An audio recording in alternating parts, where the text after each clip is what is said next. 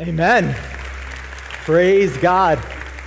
Church family, whether you're here with us in person or online, will you join us in prayer?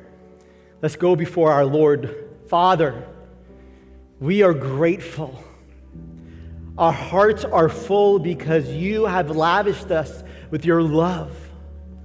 Jesus, we make your name great as we proclaim your goodness and your faithfulness because you have shown us your grace.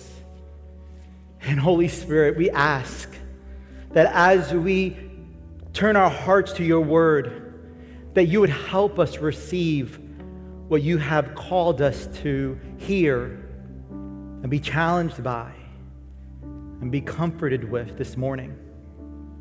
Holy Spirit, would you prepare our hearts? Lord, would you silence those things that would distract us, that we would look intently on the beauty of Jesus Christ, and that we, as we gather for worship, will be transformed into the women, the men, and the children that you have called us to be as we turn our hearts towards heaven and towards this hurting world with the message of hope that is found in Jesus. And God's people say, amen. You may be seated. It is time for God's word. If you have your Bibles, I'm going to ask that you open up to Exodus chapter one. But to kind of whet the appetite a little bit, I want to make a clear statement as we embark on this new sermon series over the next two weeks called Real Love. I believe that every moment is infused with purpose and potential for great good. I believe that because God is intentionally glorifying himself in this world through his people. Desmond Tutu was interviewed by the B B C, and he tells a story about how a simple tip of the hat and stepping aside radically transformed his life.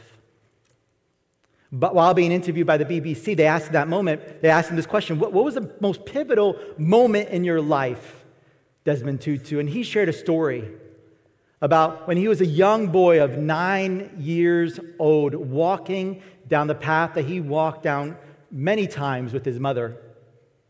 And as was the custom, unfortunately, of the day, whenever a black person in South Africa came and met a white person in the road, it was their responsibility to step to the side in the gutter and nod their head in sign of respect.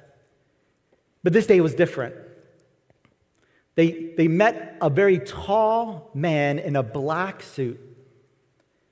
And in that moment, the white man, that man, steps aside and tipped his hat as a sign of respect to Desmond Tutu and his mother.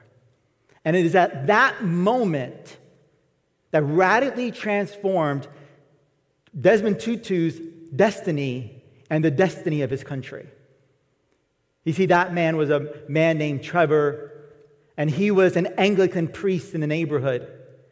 And as they kept on walking after this um, seemingly simple exchange of respect, Desmond asked his mother, "Who was that man?" And she said, "Oh, that's Priest Trevor. That man is a man of God." And young Desmond at that moment made a decision. God is calling me. I want to be an Anglican priest just like that man. I want to be a man of God like Pastor Trevor. You see, no moment is wasted. Every moment is an opportunity to recognize and honor the dignity of all people. And so as we start this sermon series, I want to anchor it to one biblical truth, and it's this, that real love honors the dignity of all people. And when I say the word all, I'm, I mean as all-encompassing and inclusive as that word allows, which is everyone. You see, dignity is the recognition of value and worth. But where does the worth of the individual come from? Does it come from ourselves as we build up our self-esteem? Does it, does the value, our worth, our dignity, does it come from our family as we're instructed by our, our parents? Does it, does it come from our culture, or does it come from the government? Where on earth do I get my worth and my dignity? Well, the Bible is clear. It comes from our Creator. And our Creator has placed, as it were, His fingerprints upon us, and in so doing, shares some of His attributes. His attributes of love, of kindness, and goodness. And this is the source, and this is what the Bible means when it says that we are created in the image of God. And that is why Jesus says the greatest commandment is for us to love God and love other people.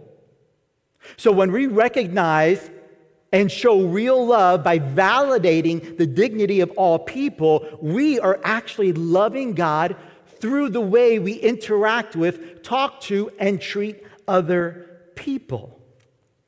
Therefore, we're called to honor the dignity of all people, men, women, and especially children. One day the Gospels teach us that Jesus was ministering, and, and a group of children wanted just to run up to Jesus, sit on his lap, and give him a hug, and his disciples prevented them. They were rebuking the children, saying, don't bother the rabbi as he teaches, but Jesus in return rebukes his disciples and prevents them from stopping the kids and their, their desire to sit on his lap, and he says, for such these are the kingdom of God. Jesus' younger brother, James, would later write in the book of James, chapter one, verse twenty-seven, that pure religion, that religion, true religion, when the church is at its best and, and in so pleasing God, is when we care for orphans, widows in their distress, that we visit them, that we look after them, and as a result, remain undefiled from the world.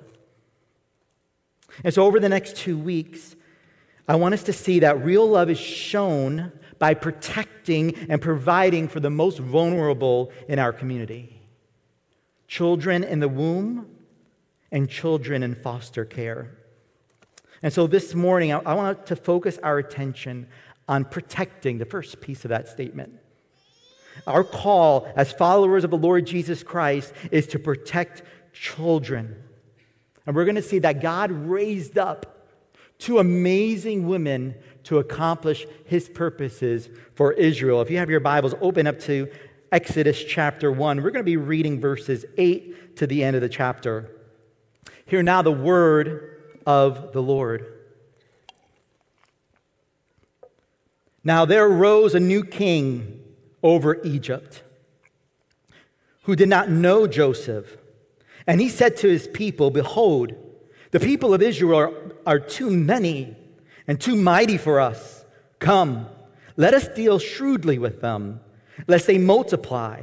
And if war breaks out, they join our enemies and fight against us and escape from the land.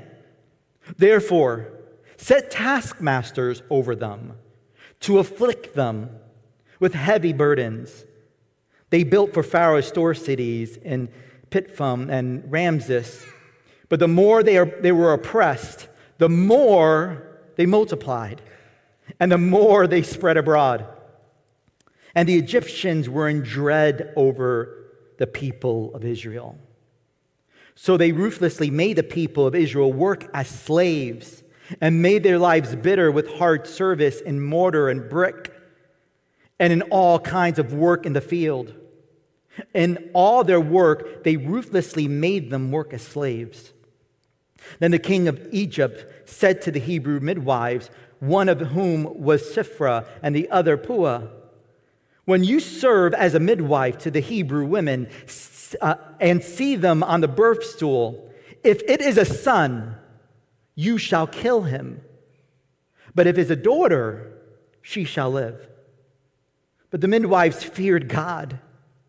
Did not and did not do as the king of Egypt commanded them, and let the male children live. So the king of Egypt called the midwives and said to them, why have you done this? And let the male children live. The midwives said to the Pharaoh, because the Hebrew women are not like the Egyptian women, for they are vigorous and give birth before the midwife comes to them. So God dealt well with the midwives. And the people multiplied and grew strong. And because of the midwives, and because they feared God, he gave them families.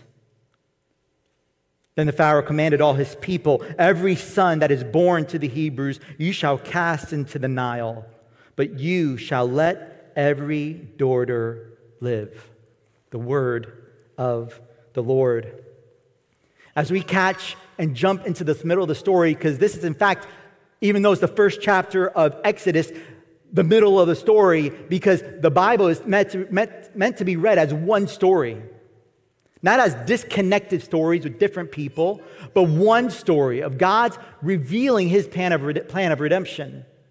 And so the, the first word in Exodus, unlike what we read in our English translation, is the word and.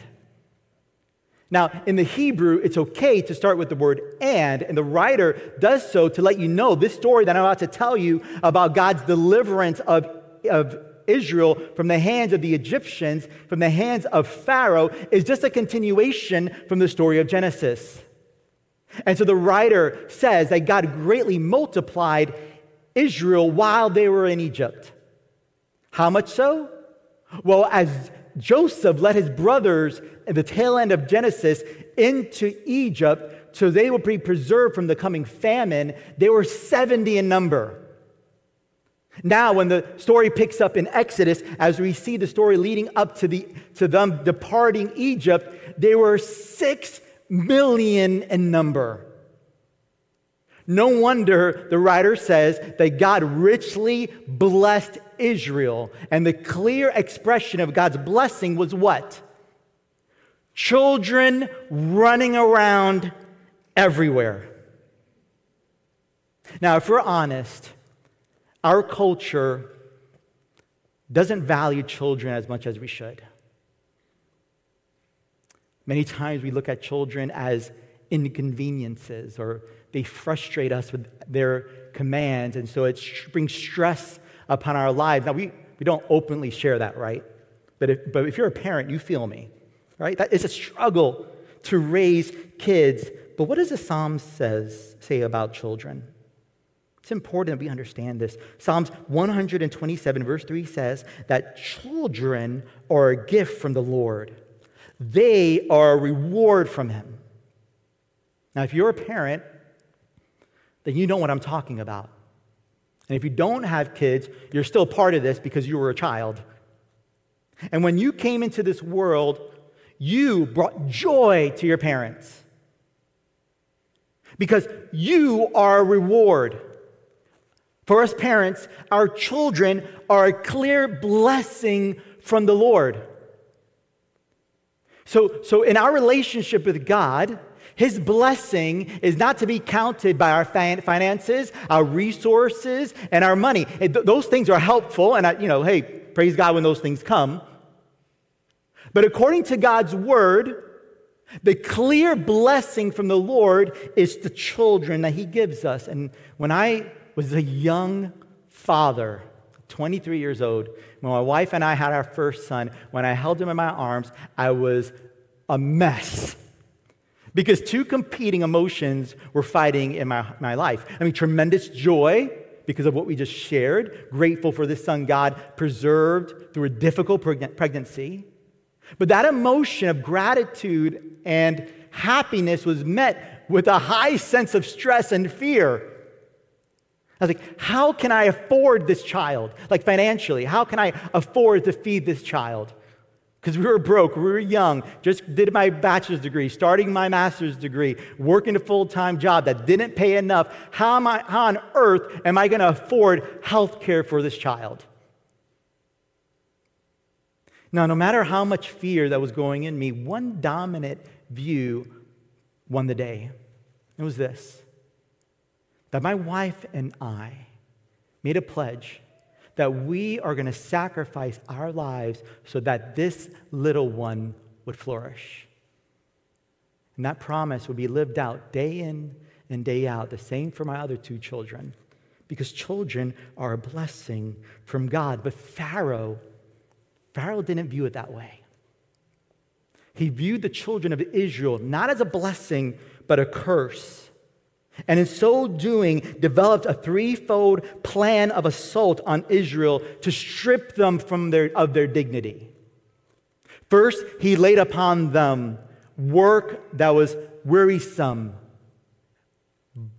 full of burden, breaking their bodies. But notice what the writer says in verse twelve. The more that Pharaoh oppressed them, the more God blessed them. It's like if I have a balloon in my hands and I fill it up halfway, tie off the end. If I squeeze one half of the balloon, what's going to happen to the other side of the balloon? The other half is going to fill up in the air. The air doesn't dissipate or disappear. It just shifts. And so Israel, under the hand of Pharaoh, was being squeezed and oppressed. But God, through his abundant mercy and grace, used that moment to lavish them with so much joy and so much happiness, even through the hardship. Now take a moment and pause and think about your life. If you're any like, anything like me, the times that you've been most richly blessed by the Lord is when you've been going through times of oppression. How many times have you gone back? If you take the time to really look back and evaluate your life, you can see the hand of God moving in major ways in the midst of terrible circumstances. Raise your hand if you can say with me online, put the emoji up. If you can raise your hand with me and say that as you look back at your life, you can say, only by God did I get through it. Put the hands up. It's all of us. Because God uses even hardships and oppression, even the wickedness of man, to display his glory. That is how our God operates. So this threefold plan was to lay burdens upon Israel to make them slaves. But when that didn't work, he moved towards a plan of executing infants in the moment of their birth. And as we're going to see next week, as we continue this narrative, when that didn't work, he called them to be executed by being thrown into the Nile. But why? Why would Pharaoh do this? When this nation was supporting his empire, was doing the hard work of building the infrastructure, why would he heap such hatred and wickedness upon them? Well, the text tells us. Because he was a man who suffered from fear. Fear gripped him. It defined him. It caused him to do hateful things. You see, people of God, fear can make us too do wicked things. But the question is, what we what do we do with our fear? Well, William Gurnall, he's a seventeenth century Puritan writer, wrote this sentence six hundred years ago and is as true today as it was then, and is this: we we fear men so much because we fear God so little. So Christian, follower of Jesus, we do not make decisions based by fear.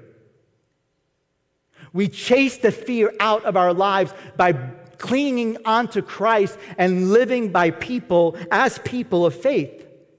And so we don't fear men, we don't fear circumstances, but rather we view even opposition as an opportunity and a space and an arena that God will flood us with his blessing. This is the story of God's people. This is the story of Israel. This is, this is our story as well. You see, real love protects. That's what real love does. To make this point, Moses tells us, yes, Moses is the author of this book, Genesis, Exodus. And, and we don't hear Moses come into the narrative, the story yet, the narrative yet, because he's unborn. And so Exodus, as it were, it's his autobiography. And what he wants to do is raise up and honor the two women who stood up and faced down a Pharaoh, and because of their love and compassion, he was able to be born. Because they did not kill him on the birth stool, but they allowed him to come and to become the person that God would have him be, which is what? The very deliverer of God's people. So he tells us, he honors the name of these two women, these two heroes, Shiphrah and Puah. Their names in Hebrew means beautiful one and splendid one. What appropriate names for their calling. Their calling were one of midwives, helping women bring, go through the terrible circumstance of delivery and bring their babies into this world. What appropriate phrase when a child comes, when you hold your child in the fir- for the first time, is it's something beautiful and it's something splendid. But now Pharaoh is commanding them to reject their calling, to reject their own identity, to bring forth infanticide against their people. In essence, to reject God's blessing. What a dilemma. Because they knew if they defied the edict of Pharaoh, it meant that their necks were on the line. That Pharaoh would demand their life for their disobedience. And they had a hard decision, decision to make. Who will they obey, God or Pharaoh? Well, we're faced with the same dilemma today. We're faced with the same decision. Who will we obey? Will we obey fear? Or will be, will we be men and women and children of faith, trusting God even through the oppression? Elizabeth Elliott has been immensely helpful for me in my spiritual journey. I mean, she has so many words of wisdom and speaks very clearly to us. Sometimes it stings, but it's good for our souls. She writes about this idea by saying this: does it make sense to pray for guidance about the future? If you're not obeying in, obeying in the thing that God, that, that lies before you today, now think about the last thing you prayed for. It was probably something about your future, like something that's happening next week, that business meeting, or, or that thing that you feel you need in your life, or that, whatever that thing, but it's, it's most time it's in the future. Well, she's saying, why are you praying about the future and asking God for guidance when in this very moment, you're not obeying him in the clear thing that he's calling you to do? Then she asks us, how many momentous events in Scripture depended on one person's seemingly small act of obedience? Then she speaks some hope into our lives. Rest assured, do what God tells you to do now and depend upon it, and you will be shown what to do next.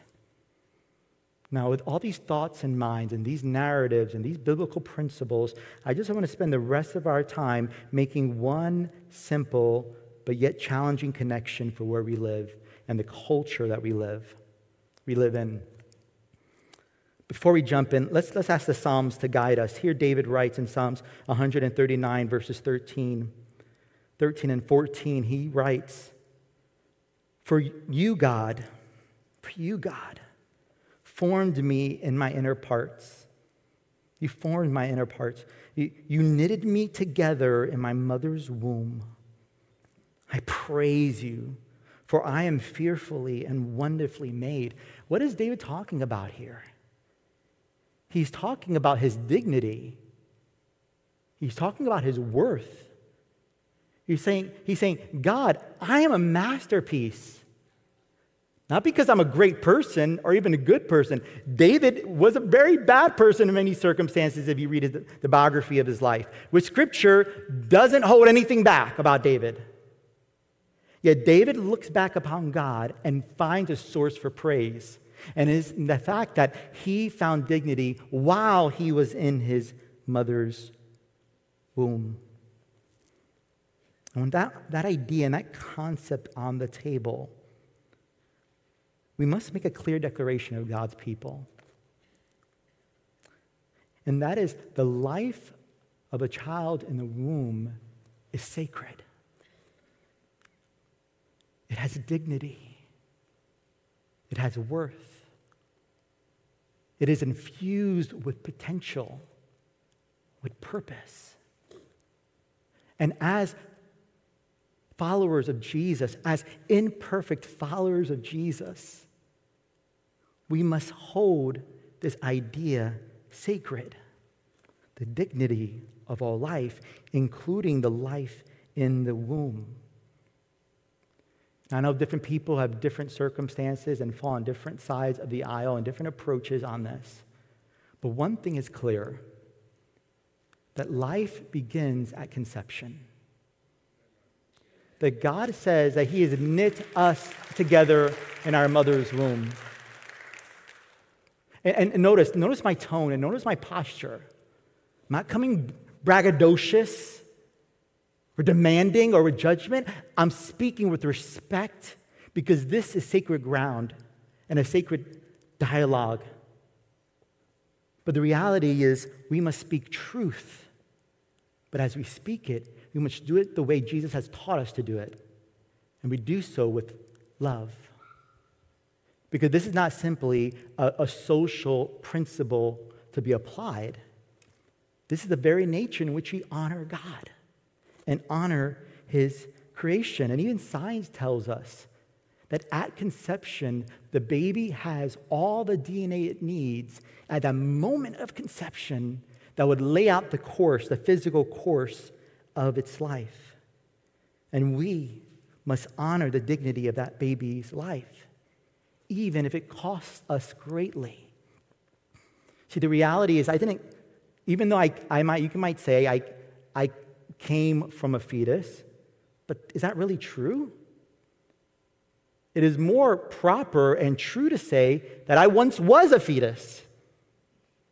Didn't come from a baby. Didn't come from a toddler. Didn't come from a teenager. I once was those things. So these scientific terms, we can use them, but we must have a biblical understanding and scientific understanding, because all truth is God's truth. And therefore, we must do what it takes and show real love, even if it means putting ourselves on the line. And this is what Shiphrah and Puah teach us. They refuse the wicked edict, command of the Pharaoh, and they refused to take part in infanticide. But notice the call from this story here. It's not simply just to believe an idea, but to live consistently with all its clear implications. We are called to protect life and protect the mothers and the fathers who are facing challenging, because yes, we must pause, on the other side of this narrative and this debate are people who are struggling. Many people who are wrestling with this decision, life or death. And they're saying to me, you know, saying to us, and they're saying to the world, no, I didn't want to be here, but I'm here. And I, I need to make a decision. But there's so much I need, so, so, so much questions I have. So many things I lack. If we are going to speak the truth to this topic, we must also show love to the people that are there facing this dilemma. I want to share with you Carol's story. Just for a few moments, Carol's story is that she was a member here at Spanish River Church. She heard this message. She was wrestling with these ideas, hearing from culture, hearing from God's word, and God called her to, called her to step up as a midwife, to step in the gap and help people who are finding themselves in this unfortunate circumstance and in this unfortunate debate. Let's just hear Carol's story as we wrap up our time together. So I grew up in the era of uh, equal rights amendments, uh, women's equal rights, and lots of things on that. And of course, the abortion issue started coming up. And so I had a lot of things in my background. And, and I remember the abortion issue sort of came up in my head. I said, I don't need to worry about that. I don't understand what I'm, what's going on, but I don't need to worry about that because I've already had my kids and I'm, it's okay. I'm not going to worry about that. But anyway, that was in my mind, and we went on. And but then also later, we went to uh, we were invited, and we went with a number of people from the church down to um, church down in um, Fort Lauderdale, and Doctor Schaefer, Doctor Francis Schaefer, was there. But he was there speaking on um, the issue of pro-life, and I said, "Wow." And I started to cry, and I got in the car, and we started to ride home, Ross and I, and I said, Ross, I said, it's all around us, and what do, what can we do? And and I'm I am a doer person, but he said, I don't know, Carol, but but we'll ask the Lord if that. We, I understand. He said, I'll ask. We'll ask the Lord what He wants us to do in that instance. And then um, I kept hearing all these things on the radio about, you know, pro-life and abortion, and just like God kept challenging me. But for some reason, I walked into David Nicholas's office one day, and then Nori, walk, Nori walks in. She said, Carol Walters, David and I have just been talking about you and Ross. There were some folks who just who came down recently from uh, Washington, and they wanted to know if there were any people here wanted to start some type of pro-life work. And we thought of you and Ross. I said, Nori, I can't believe you're saying this because this has been on my heart now for numbers and numbers of weeks. And so from that time on, we got connected with the group from Washington. They helped us start some uh, gatherings and then to seek some support from some people and volunteers and churches. And uh, we even had um, uh, financial support, and even we had a, a place that the church provided that was a youth building, so we could be on the second floor to start our crisis pregnancy center right here in Boca. And the crisis pregnancy center, which eventually became um, it became First Care, from uh, as we combined some other pregnancy centers in the area. Let me tell you about the most joyous things that um, in these this work that we do is uh, seeing the lives changed. There was this precious young woman who came to us. She already had a child in foster care by another man. She was pregnant, and the reason her daughter was in foster care was because she had been in prison or had been taken because of heroin addiction. And so she was doing well. She'd been somewhat through the rehab, but she knew, she said, oh, Carol, Miz Walters, she said, I can't go through this pregnancy. I, I got to get my life together. And she really, she, ha she had such a touched heart. She said, well, I don't really want to. I know this is a baby. I've been through a pregnancy. I know I, I don't really want to do this, but I don't have any choice. I have no place to live. I'm living with my boyfriend in a car, and he's an alcoholic. And so she went to the maternity home. And while she was there, she heard the gospel again and again. And she came to know the Lord. Her life was changed. She came back to the area. She had her baby. She came back. And so we had such a relationship built. And she and her boyfriend, who then became the husband, walked with the Lord. And so what a blessing to not only save a child from abortion, but to see her and her her new her the father of the child come to know the Lord through this possible ministry. Just as the scriptures say that God had a plan and a purpose for my life, He had a plan and purpose for your life. We want to help you provide an opportunity for this child growing within you to have a full and wonderful life.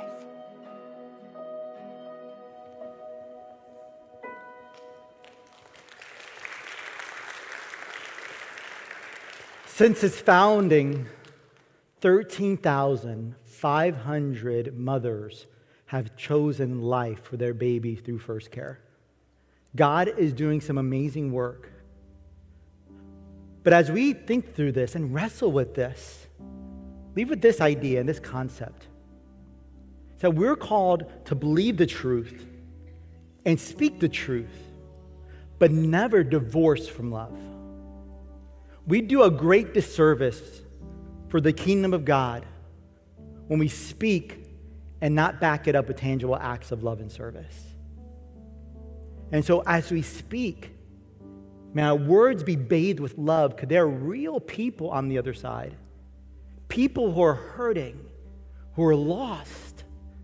They need a Savior. We were hurting. We were lost. And it is in our fallenness and our brokenness that our Good Shepherd, Jesus Christ, came to us and restored us. And so let us be known by our humility, our truth, but our mercy. Our strength, because we walk with a mighty God, but willing to confess our weakness.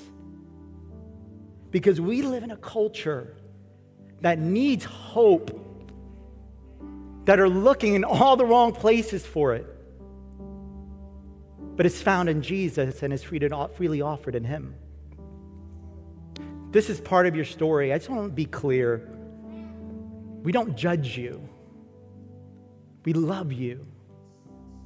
We want you to flourish. We want you to be all who God has called you to be, even all that He established in your mother's womb before you were born, because you have worth, you have value, you have dignity. And even though there is another Pharaoh who still looms and seeks to gain power, to rule by fear, and that Pharaoh is sin.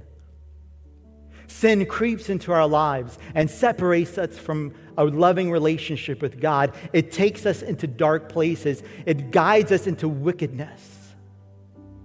And there's no amount of good works that we can do to earn our way back into a right relationship with the God who gave us our dignity. But the good news is that we don't have to. And the God who loves us does not expect us to.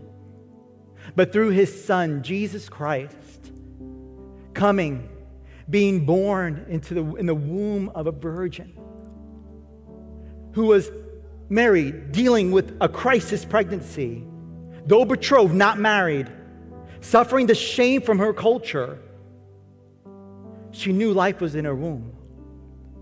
And that child in her womb would one day become a man who would teach us the righteousness of God and show us the goodness of heaven, God's kindness, love, and goodness. And on that day, He was rejected by Israel. He was brought through a trial that was unjust, and He was oppressed for our behalf. He was crushed for our iniquity.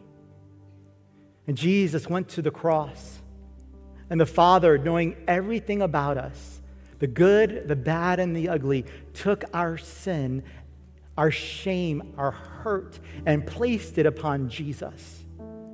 And Jesus was willing to take that. God took His wrath, removes it from us, and placed it upon His Son, Jesus.